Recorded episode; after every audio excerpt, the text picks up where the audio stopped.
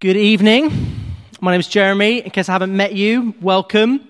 I, will leave you to make your own judgment about whether or not I belong in the lean staff team. I like, I like to think of myself as more like warm and cuddly rather than, um, rather than any, any, any other designation. Um, yes, I'll leave, I'll leave it there rather than tell you what Hugh Van Niekerk calls me. Um, okay, so this evening we're going to be looking, we're going to be continuing on our series. Uh, we've been looking for a number of weeks in this whole series of exiles. And we're looking at the question what does it mean to be, an, uh, to be an alien in a foreign land? We're saying that as Christians, there's some sense to which we, we don't really belong in this world. Our home is in heaven with Christ. And so it's natural that we, we do not um, walk according to the same drumbeat so to speak, as everybody else around us. We have different values, different beliefs, different identity to the people we live around. And then last week we started to ask the question well, how what does that mean for how we interact with a world which is, at times, feels deeply at odds with the values and identity and beliefs that we have? Of course, this was the context that Peter was writing into. He's speaking into a, a context where people think of Christians as a kind of weird, degenerate, perhaps even dangerous cult. And sometimes it might feel like people feel the same way about Christians today. And again, in this context, Peter gave a really uh, surprising answer of how to live with those kind of um, those non-supportive authorities, if we can put it like that. He said, "Submit to them, obey those same evil authorities, because God has sovereignly put them in place." Saying, "Walk in humility." Be good citizens. Be like Christ, who submitted to hostile authorities even up to his own death. And in this passage that we're about to look at, uh, Peter is narrowing the focus. He's saying, What will you do if you're an alien in your own house? If the people who are closest to you don't understand you? I think about this. When I graduated from university, I'd become a Christian in my second year at university, and I went back to live with my parents. And I love my parents very deeply. I've got a great relationship with them. But they're not Christians. I'd come to faith in Christ. And I started to feel this gulf between us. They didn't understand some of the decisions that I was making. They didn't understand the choices, the, the my new value system. It all just seemed really weird to them. And a sense of a, a distance between us. I think that's the kind of context that Peter is speaking into. He's dealing with the subject of marriage, and he's speaking to these wives of non Christian husbands. Perhaps they've, they've come to faith in Christ, but their husbands haven't. And he's saying, Well, how are you now going to live as an exile in your own home? How are you going to live with the fact that your husband doesn't understand this crucial thing about you? So Peter is speaking to them, but he's not just speaking to them, he's giving us a vision of Christian marriage. Saying, what does Christian marriage look like when you allow your whole life to be shaped by Christ? And he's giving us a really distinctive vision. Describe it as like an alien vision. It's hugely countercultural to the way we think about marriage in our culture in almost every respect.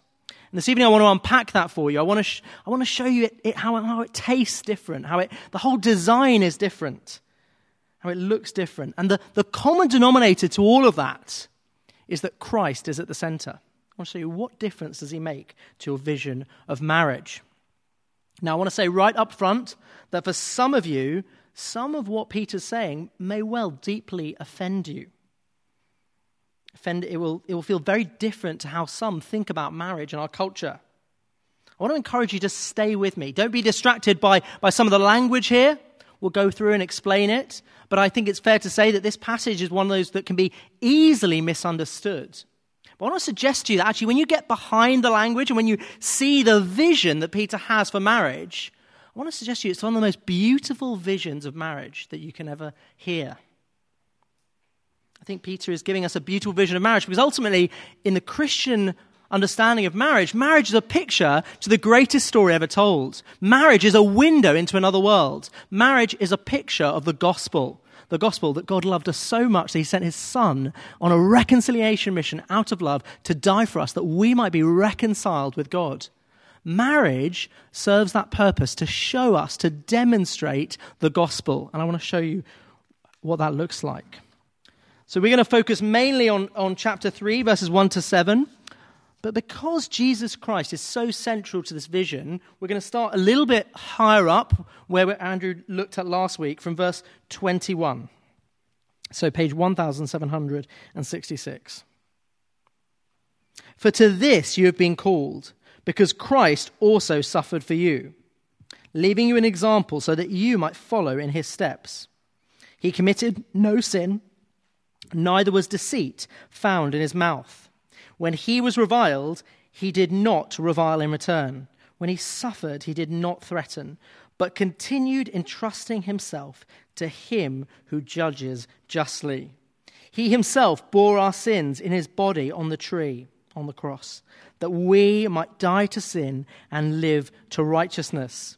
By his wounds you have been healed. For you were straying like sheep but have now returned to the shepherd and overseer of your souls. Likewise, wives, be subject, be subject to your own husbands, so that even if some do not obey the word, they may be won without a word by the conduct of their wives, when they see your respectful and pure conduct. Do not let your adorning be external, the braiding of hair and the putting on of gold jewelry, or the clothing that you wear clothing you wear, but let your adorning be the hidden person of the heart, with the imperishable beauty of a gentle and quiet spirit, which in God's sight is very precious. For this is how the holy women who hoped in God used to adorn themselves, by submitting to their own husbands, as Sarah obeyed Abraham, calling him Lord. And you are her children if you do good and do not fear anything that is frightening. Likewise, husbands, live with your wives in an understanding way, showing honor to the woman as the weaker vessel, since they are heirs with you of the grace of life, so that your prayers may not be hindered. I just want to read verse 8 for you as well. Finally, all of you have unity of mind, sympathy, brotherly love, a tender heart, and a humble mind. Let me pray. Lord, we just want to um, su- submit to your word this evening want to come and listen to your voice? Would you come and shape our lives? Would you come and speak to us? Lord, we long to hear your voice. We long to be conformed to the pattern of your Son. Lord, we want to be your people. We want to be your distinctive people in this land. So we just start by surrendering ourselves to your ways, your purposes. We say, Your ways are perfect. Your, your love is better than life. Our lips will praise you. Help us to see your vision of marriage. Help us to be excited by the gospel again. Help us to want to live lives of surrender, submission, sacrifice. Help us to become the people that you've called us to be. Amen. So, why do we need to look at this? Why do we need to look at this? Well, first off, this whole passage speaks to really the central question that we've been looking at in this whole series so far, which is are you willing to be an alien? Are you willing to be an alien? See, the leading idea in this passage is that husbands are to lead their families, to sacrificially and lovingly lead their families in the manner of Christ. And wives are to trust and follow their leadership. Now, this idea may well feel deeply foreign to you. It feels traditionalist or old fashioned. It seems to belong to a bygone era. And it's likely that your, your vision of marriage and relationships in general will have been formed by the culture that you've imbibed, the TV programs you watch, the films you see, um, magazines, etc. And it's likely that much of what you've read and imbibed in, your, in the culture will not fit with the Christian vision of marriage and relationships. So, right as we kind of compare these two voices, the question will be looming large behind us which voice are you going to listen to? Are you going to follow the ways of Christ or are you going to follow the ways of the world? And perhaps in this question, the, the, among many, this is one of the, the kind of greatest areas of tension, perhaps, when we think about are you going to listen to Christ or are you going to follow the world? Which will you follow? Will you be faithful to Christ's countercultural ways? Are you prepared to obey God when it goes against your deepest instincts? You see, think about what obedience is. Obedience, in some ways, is very easy when you agree with the thing that the person's telling you to do. Obedience becomes difficult when you disagree. The true test of obedience is not when you agree with a person, it's when you disagree, or when it seems to jar with your deepest instincts. So, are you prepared to obey God when it goes against your deepest instincts? That's the first reason we need to look at this. Second of all, of course, this passage has significant implications for our relationships, for our, our vision of marriage. Maybe if you're married here, no, not many of you are, but it has very real implications for you to consider how Christ will, will call you to shape your lives. Some of you are not married, but expecting to be married or hoping to be married. In a sense, I want to paint you a picture of, of what you're running towards to give you a vision of what your trajectory could look like. And I think, of course, this vision of marriage will shape some of the decisions that you are making on the, in, the, in the lead up to marriage, so to speak. So that's the second reason. Third reason is Peter's vision actually is applicable to all of us. You see, what Peter's writing here is not in a vacuum with the rest of what he, uh, the rest of his letter and the rest of the vision of what the Christian life looks like. In many ways, what he's calling for in marriage is just a microcosm of the Christian life. It's calling to take up the model of Christ, to take up his character, to look to him as our example, is the universal call of the Christian life. We saw it last week and we're going to see it in the rest of the letter. So the specific context might be different, but the pattern is applicable to Christians whether you're married or single. I want to show you three big things about this alien vision for marriage. I want to set with Christ at the center. I want to suggest it has, uh, the, follows the pattern of Christ. You take up the character of Christ, and at the very center has the inspiration of Christ. It's, it's, it's driven by a focus on Christ. So, first of all, the pattern of Christ.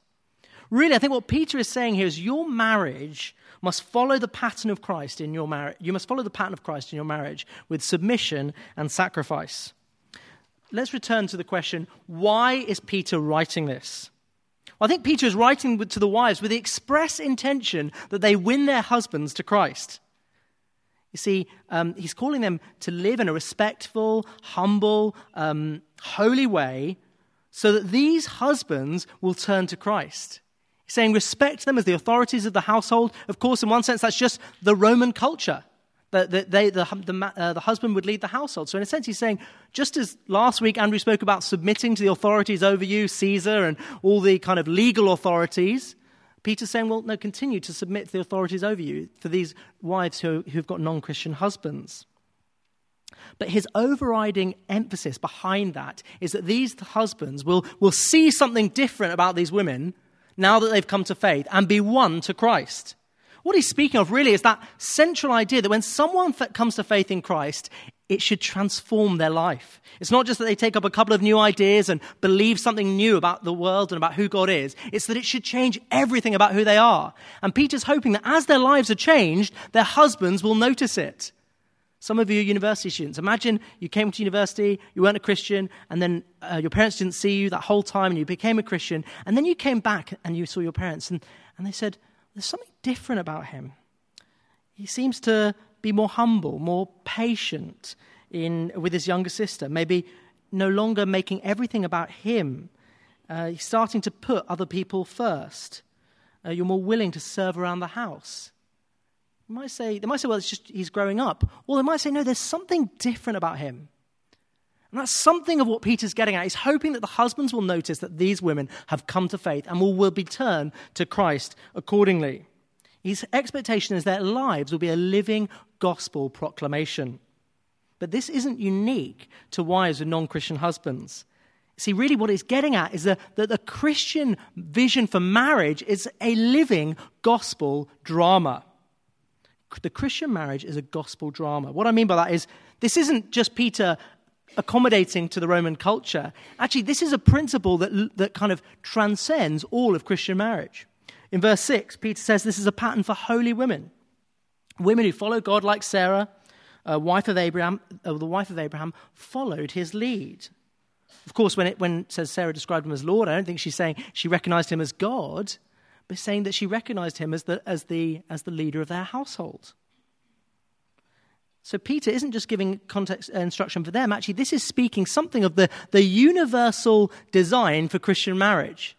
But what Peter's giving here is a, I don't know if ever you were in a primary school and you were, uh, you were in a little play and uh, the, the, the teacher would give everyone lines in the, in the play, and you just had a couple of lines, and maybe you didn't know the whole plot of the story, but everyone had their kind of lines given to you.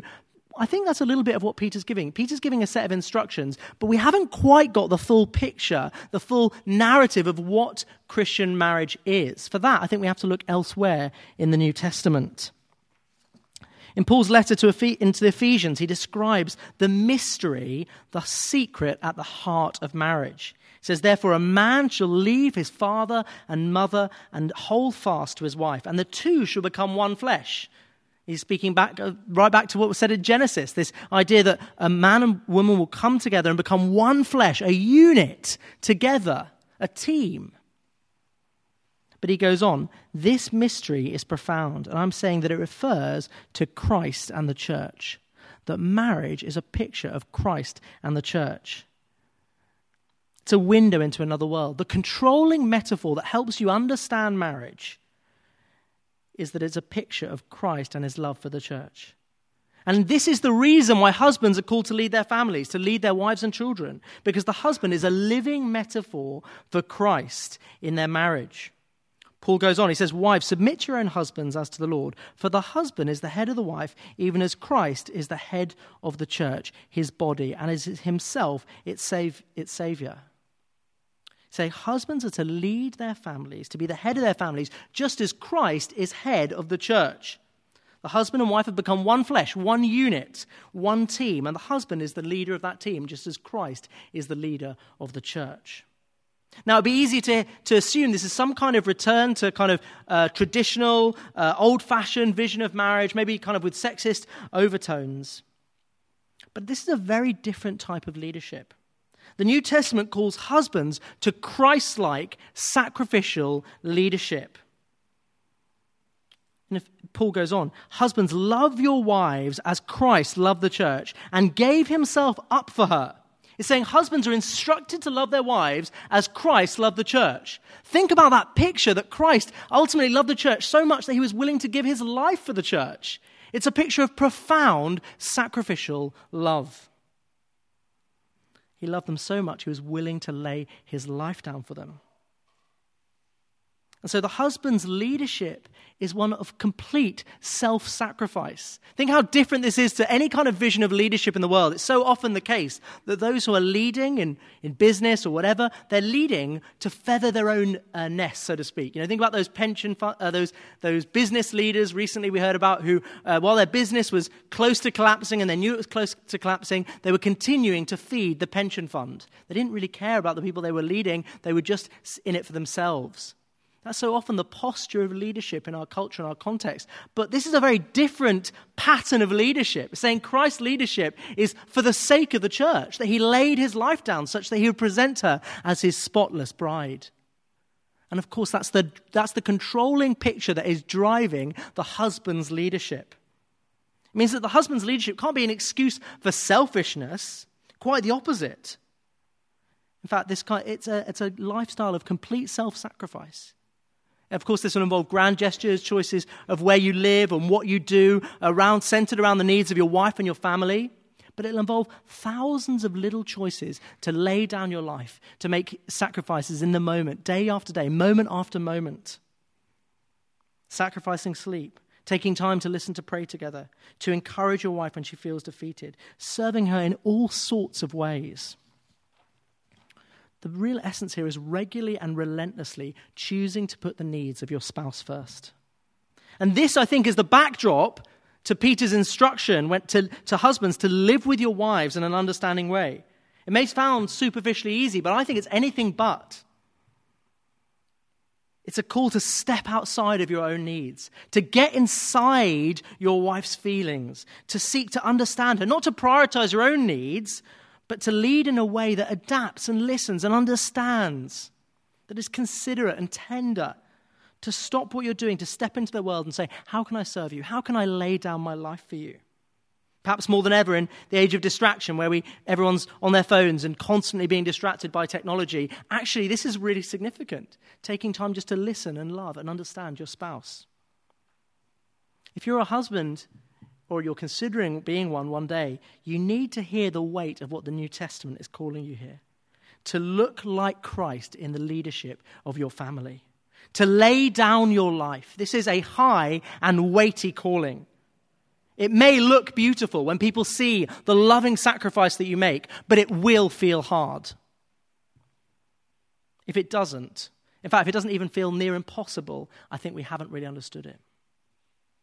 But just as the husband is called to follow the pattern of Christ in marriage, so too the wife is called to follow the pattern of Christ. That's exactly what's going on in this passage. When he starts verse 1, likewise, he's speaking about, yes, like the way we're called to submit to the authorities, but he's also saying, like Christ, live a life of submission. Just as Christ submitted to the rulers and authorities, ultimately leading to his own death, so too are wives called to submit themselves to their husbands. And Christ is the ultimate model of submission. What we're saying is basically in marriage, both husband and wife are echoing Christ to the other. Both are playing the Jesus role. You may have heard of a woman called Kathy Keller. She co wrote a book called The Meaning of Marriage with her husband Tim. Um, and they, um, well, she describes really finding this idea of submission really uncomfortable.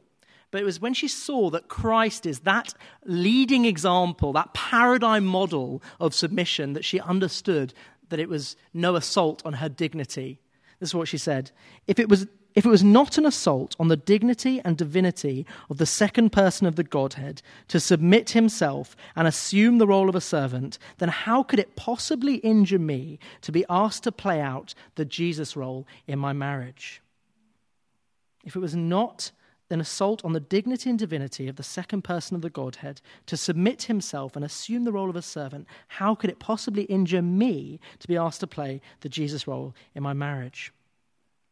Of course, this idea of submitting will feel deeply um, difficult to us. For two, one, it's just going to challenge the flesh. None of us wants to submit. We all want to be in control of our lives. We all want to have maximum freedom. So, in one sense, it's just going to rub up against every human human nature. But in the other sense, it's going to, it's going to deeply challenge many of the values and, that we have in our culture. And again, it kind of comes back to where you will choose. What will you allow to define your worldview? But I think part of our reaction to this is because this concept has gathered up lots of wrong thinking. The idea has been abused. In fact, it's even been used as an excuse for abuse. So we need to separate myth from reality. Let me just go you through, tell you very quickly what I think submission isn't, and then I'll tell you what submission is. First of all, it doesn't mean that the wife is inferior. There's no suggestion that Christ's submission is because he's inferior in status. This is the king of the universe willing to humble himself. Of course, at the end of the passage, Peter even goes on to say, Husbands um, treating their wives as co heirs of the gospel. There's a sense of deep equality here. When he describes them as the weaker vessel, he's not talking about their uh, kind of inferiority. He's saying, he's describing physical weakness. He's saying, generally, almost certainly, the husband is stronger than the wife. He's saying, don't use your physical strength to abuse your wife, as of course so often is the case in our world but use your strength to serve and protect your wife. Ultimately, submission is not because we think men are by nature better leaders or better at making decisions. It's saying husbands and wife both have two roles that both echo and image the person of Christ in marriage. Second of all, submission isn't only a thing for wives, submission is the calling of every Christian. In the last passage, all people were called to submit to secular authorities. We'll see a bit later that all Christians are called to submit to church leaders. And of course, all Christians are called to submit to God, to Christ. Submission and obedience are the calling for every Christian. Ultimately, this submission is submission to God.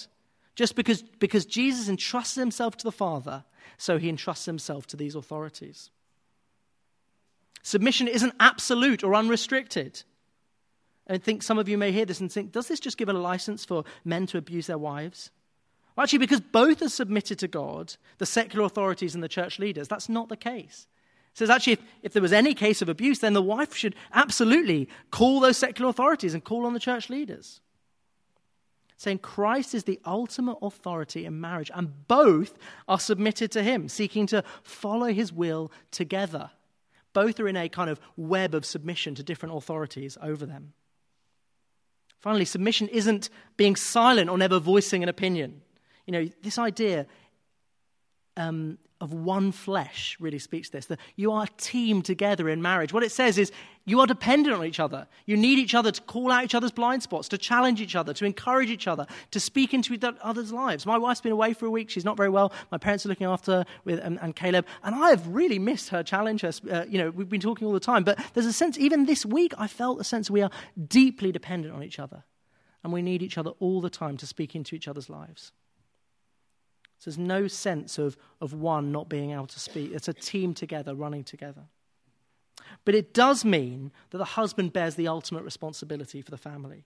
He's the head of the family. He must seek to lead his family towards Christ's will. And I think probably where this works its way out is decision making. When the rubber hits the road, the wife must ultimately be willing to follow the lead of her husband. Now, often Almost all the Christian couples I know who think about this would say we're seeking to discern the will of God together. We're seeking to understand what God's calling us to. We're seeking to make wise choices. We need each other to speak into each other's lives. But just occasionally, as we go through life, there are times where, as a husband, I feel a responsibility to say, I'm going to have to make the final call here. Maybe there's time where you're at loggerheads and, you're, and you can't work it out. And the husband's saying, No, I've got responsibility before God for this family, and I'm going to have to make this call. One example that spoke to me was a, a, friend who's a pastor. He has two children, and the, the older son is really struggling at school. And he was coming home every evening in tears and really finding it school difficult. And the parents were kind of pulling their hair out. They weren't sure what to do. Really, like feeling deeply demotivated. And and the parents were, got to a decision point where they were like, either we have to take him out of school or, or, or we leave him in there. But, it, but like, we're so, this is so hard, we think we have, might have to take him out. And they were really agonizing over this decision. And they felt like either way, it had huge ramifications for their, for their son in primary school. And eventually, I can't remember whether it was his wife or him, but, but, but one of them said, Look, I think you're going to have to make the decision in this. You're the, you're the head of the household. I think the responsibility sits with you on this. And, and uh, I said, How did your I asked her, How did your wife feel about that? And she said, Actually, you know what? I felt a tremendous sense of relief that, uh, that, I'd, that ultimately he took this responsibility before God. It was, a sense, actually a sacrificial act that he would take that responsibility for that decision. And, you know, things are good. You'll be glad to hear that he is flourishing in school. What it's saying really is that taking together, both parties are imaging the person of Christ in a costly way. The, the husband is choosing to sacrifice his life, to lay down his life for his wife, and the wife is choosing to trust and follow his leadership. Both are imaging Christ, but in a costly way. And really, this speaks to the reality of what love is that love is about self denial and not self fulfillment. Both of these parties involve a deep sense of self denial. Now, the reason why I think this is relevant is because in our culture, we think of love as a, as a deep set, like usually you say, I love something, like I love steak or whatever. You know, you think of it as something really enjoying something. Actually, this totally reorientates what love is. It's not about just simply enjoying something, not just kind of, I love something, so I think it's going to fulfill me. Actually, love is a costly action. And we see this in uh, romantic love. People think of love as just kind of being infatuated with someone and being obsessed by them and not being able to stop thinking about them. But of course, that phase often comes to an end, that honeymoon era in any relationship. That will only take you so far. Real love is the long, hard commitment to lay down your life for the other. Real love is the spouse choosing to care for their partner in sickness and in health. Real love is that spouse who, who has a sick husband or wife and then spends the rest of their life choosing to care for that person. Real love is the commitment to say, I'm yours and I'm willing to deny myself and lay down my life for the rest of my life, come what may. It speaks that naivety about marriage. Sometimes people get married and they're like, I'm really excited. I found the person who's going to satisfy and fulfill me and enable me to meet my dreams, uh, fulfill my dreams. And then a few months later, they say, This is really hard. Like, that, you know, I, I, I uh, maybe even love shouldn't feel this hard. They say, you know, basically, I just thought it would be easy. We're saying, no, actually, if love is about self denial, if love is about laying down your life for the other, of course it's going to feel difficult. Like the picture of dying to self is an inherently painful one. I think this will have implications for who you date. When you think about what it means to who, who you want to look for in a, in a partner, maybe the, I would argue the Christian test, i.e., are they Christian, isn't enough. Saying, are they seeking to lay down their lives and follow Christ in every way? Do they have this vision of what love will require in marriage? And the irony is, we don't pursue our own fulfillment, but actually, when both parties choose to lay down their lives for the other, in this sacrifice and this trust of submission, both deny themselves, both experience deep fulfillment. As they operate together, laying down their lives as one team, I think they become a beautiful and unstoppable force. So that's the pattern of Christ. Let's look at the next one the character of Christ. It's very easy when you look at this passage to get focused on the pattern of leadership, the structure of how it works. But, but Peter's not just describing, he's describing the character of marriage. He's talk, calling husbands and wives to take on the, the, the character of Christ in their marriage. He's speaking about the aroma, the flavor. Think about when you go into someone's house and there's a kind of, there's a bit of a smell. Saying, what is the, I've been living on my own for a week, so you can imagine that might be, that might be the case in my house. Um, I, can, I can possibly comment. Um, the point is, what is the aroma of your marriage? What is the smell? What is the scent that you give off? Peter's saying, actually, your marriage should give off the aroma of Christ. The people should be able to look at you and see the character of Christ in how you are operating together. This goes for marriage, but actually, it goes for the community of Christ, as we'll see in a moment. What's he describing? Well, in verse 3 to 4, he's, he's, encouraging wives not to focus on outward adornment, but the imperishable, other translations, the unfading beauty of a gentle and quiet spirit, which describes as precious before the Lord. What's he talking about? Well, he can't be talking about person. I don't think he's talking about personality. I think it's much deeper than that. Neither is he talking about saying that wearing nice clothes is evil. He's saying there's something more significant, something far more important for the health of your marriage. And he's saying a beautiful marriage does not exi- uh, exist because you have uh, beautiful partners coming together. Or the, the, it's not ba- the beauty of your marriage is not based on the physical attractiveness of the two parties, but their character, their attitudes. Of course, again, I think this has implications for who we pursue in dating. We live in a deeply visual culture where physical attractiveness has often become the driving quality to look for in a, in a, a spouse or dating partner. And I'm not saying it's not shouldn't be a factor. I think you should be attracted to your uh, future spouse in, in every sense. But it's saying real beauty is far more, far more than that. He's describing a gentleness, a tenderness with the other, not a harsh abrasiveness, but a softness, a considerate and kind demeanor with your spouse. But that word gentleness is perhaps better translated as humility. It's the same word that Jesus uses to describe himself when he describes himself as gentle and lowly in heart. This tenderness, this gentleness with your spouse comes from a place of deep humility. You see the same humble meekness on show in the person of Christ in the passage just before this. He said, When he was reviled, he did not revile. When he suffered, he did not threaten. In the face of aggression and uh, insults, he didn't assert his own needs, but humbly accepted the punishment that he didn't deserve. You can see this humility in the way husbands are called to honor and esteem their wives to respect them, not pr- proudly asserting their own needs, but tenderly recognizing their gifts and, and um, talents. And I would argue that really what's behind this is saying that marriage, and, and I would argue community in general, requires this same gentle humility to flourish. Let me give you a couple of examples. When, you get to, when you're married, you have to learn to take yourself out of the picture. Marriage will require you becoming profoundly other centered the talk about humility is not thinking less of yourself. It's not thinking less of yourself, it's thinking of yourself less.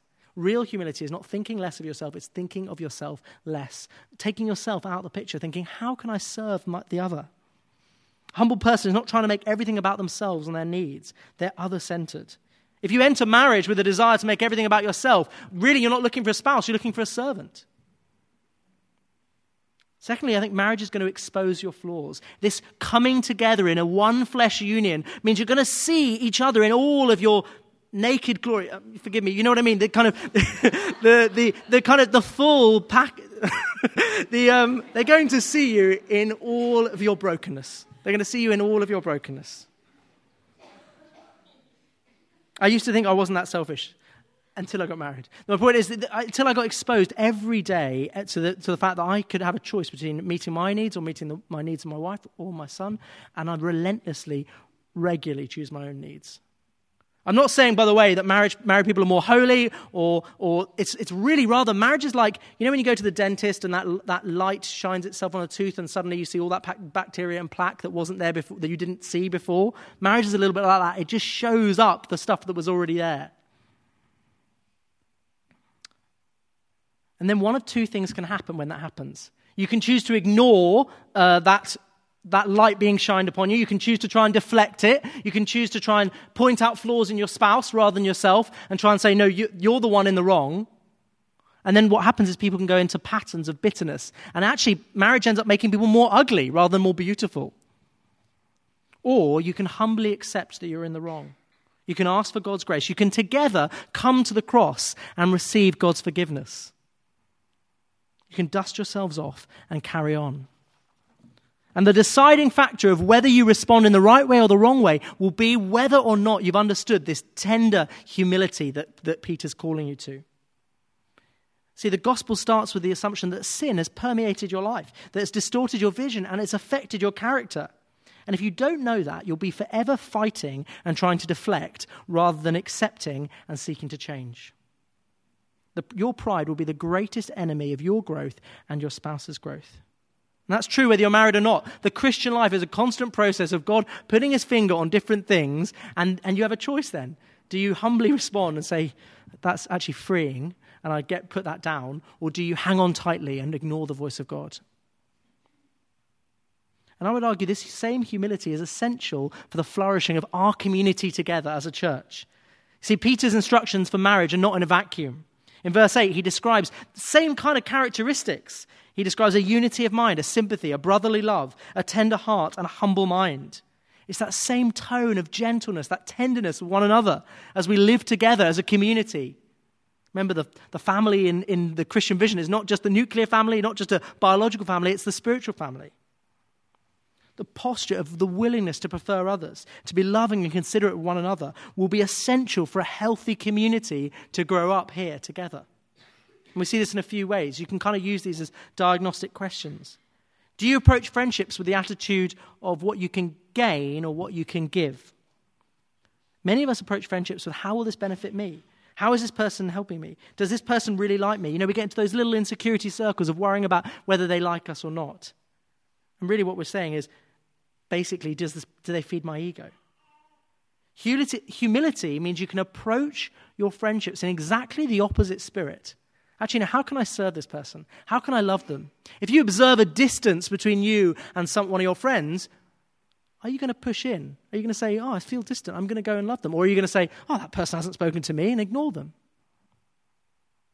Second, I think it speaks to how we resolve conflict together as a family.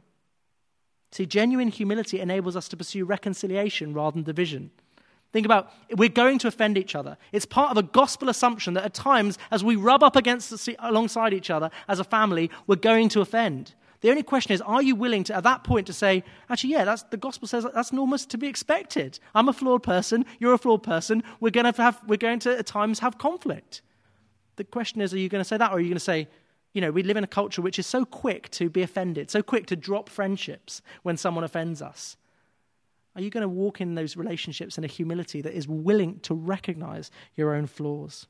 And quite frankly, humility just makes you a more attractive person. Makes you the kind of person who's interested in someone rather than just worrying about whether they find you interesting. It gives you a different posture. You say, How can I learn from others? How can I serve them? How does this, where does this all end up? Well, I think it ends up that whether we're talking about marriage or we're talking about a community, we want people to come into that, into that home, into that, wherever it is, in that environment, and say, why are people here so other centered? Why are they so welcoming? Why are they so interested in me? Why are people so willing to acknowledge their own weaknesses? Why is this community so harmonious? I know they're all different, but why is this marriage so full of peace and harmony? And the answer is because we will say, because Christ is at the center of this community and he is changing us, he's humbling us, he's unlabeling us to live together in gentle, tender humility and compassion. Now, I realize that as I set all of that out, you think this feels deeply impossible. So, briefly, let me, and it is in one sense absolutely impossible. It's right that you recognize this is impossible without Christ. But let me give you a few, well, really me to say this to, as, as how this is possible is that you, by putting your focus on Christ, when Christ is the inspiration, He's the the driving force behind this vision of marriage and this vision of community. And really, it's in a few ways. One is that the gospel shapes us.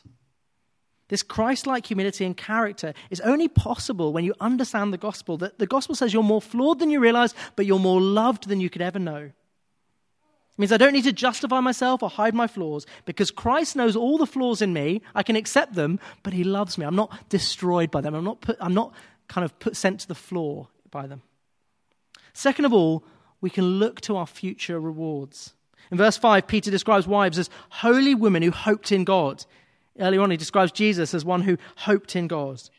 This future hope really speaks to the reality that there will be injustice in this life.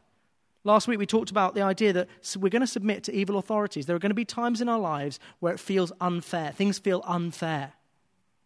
Consider these women. They've got, they've got husbands who aren't followers of Christ. Maybe they've got all sorts of bad habits, and they think, oh, I just want to throw off the shackles of this relationship. But Peter's saying, no, honor them, love them, be like Christ to them.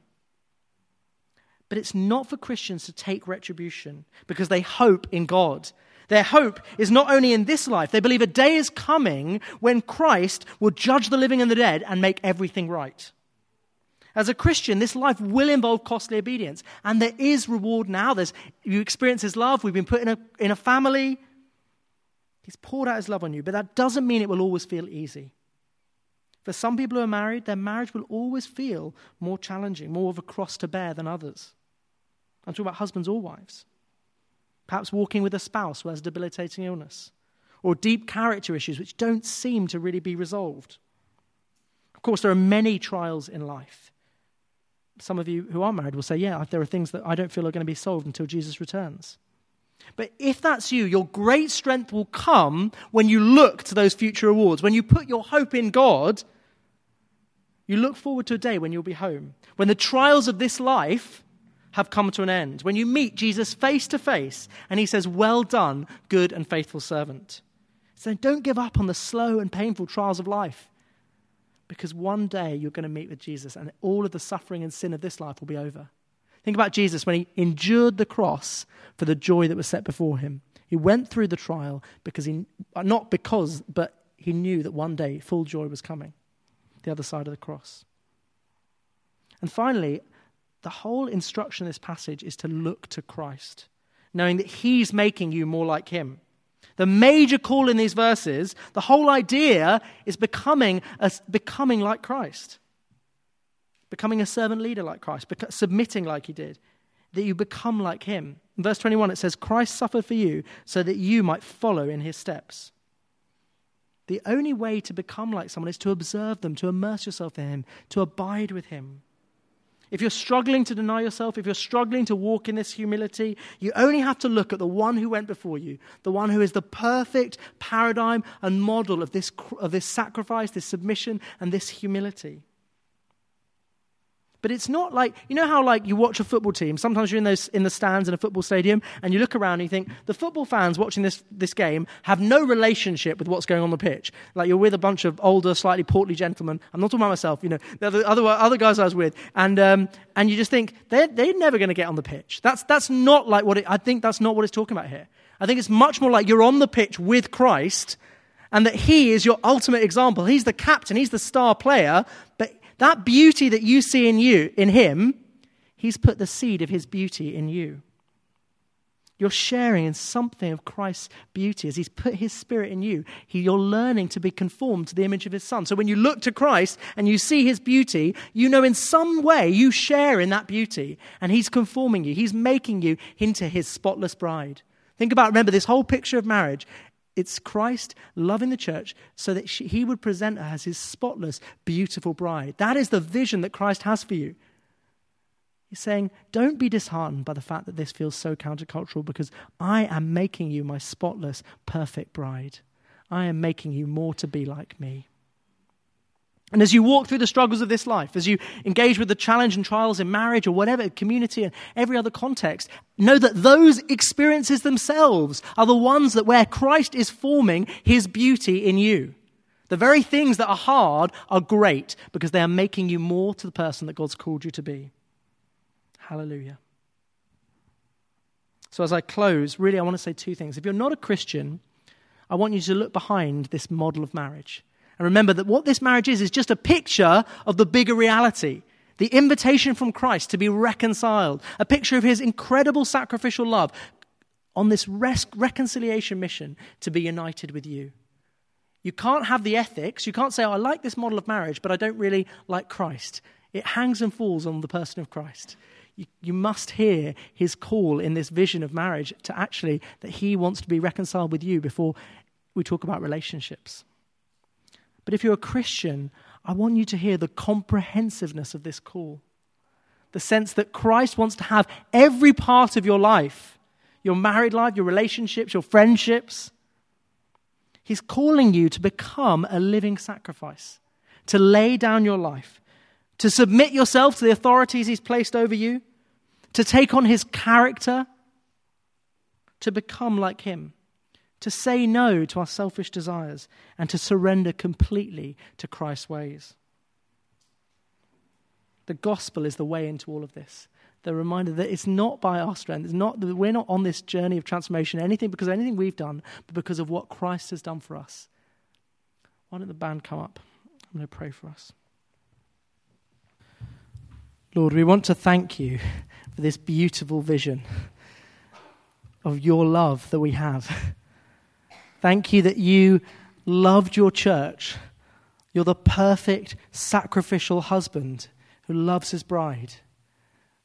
That you were willing to come and die for us, to model this sacrificial love, to be the perfect example of humility, to be the one who would surrender yourself to, to submit to these authorities, ultimately leading to your death. Lord, we thank you that you are perfect we thank you that we'd have to conjure up a vision of what married life looks like. That we'd have to figure this stuff out in all its detail because we look to you, Lord. We look to you and we want to fashion our lives after you.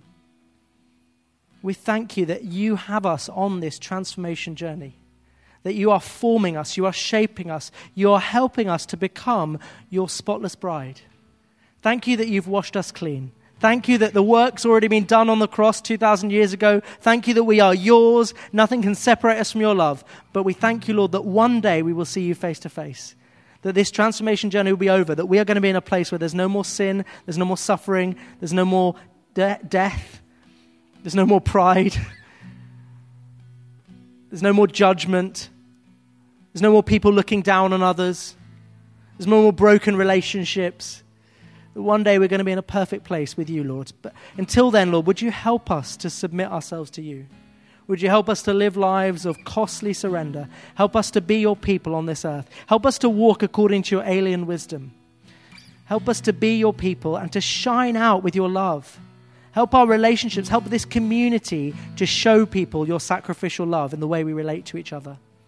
Help us to show people your tender, gentle mercy as we relate to one another. Lord, we want to submit to you. Help us to know what this looks like. Teach us, Lord. Come and w- fill us with your Holy Spirit. We can't do this without you. We need you, Lord. Amen.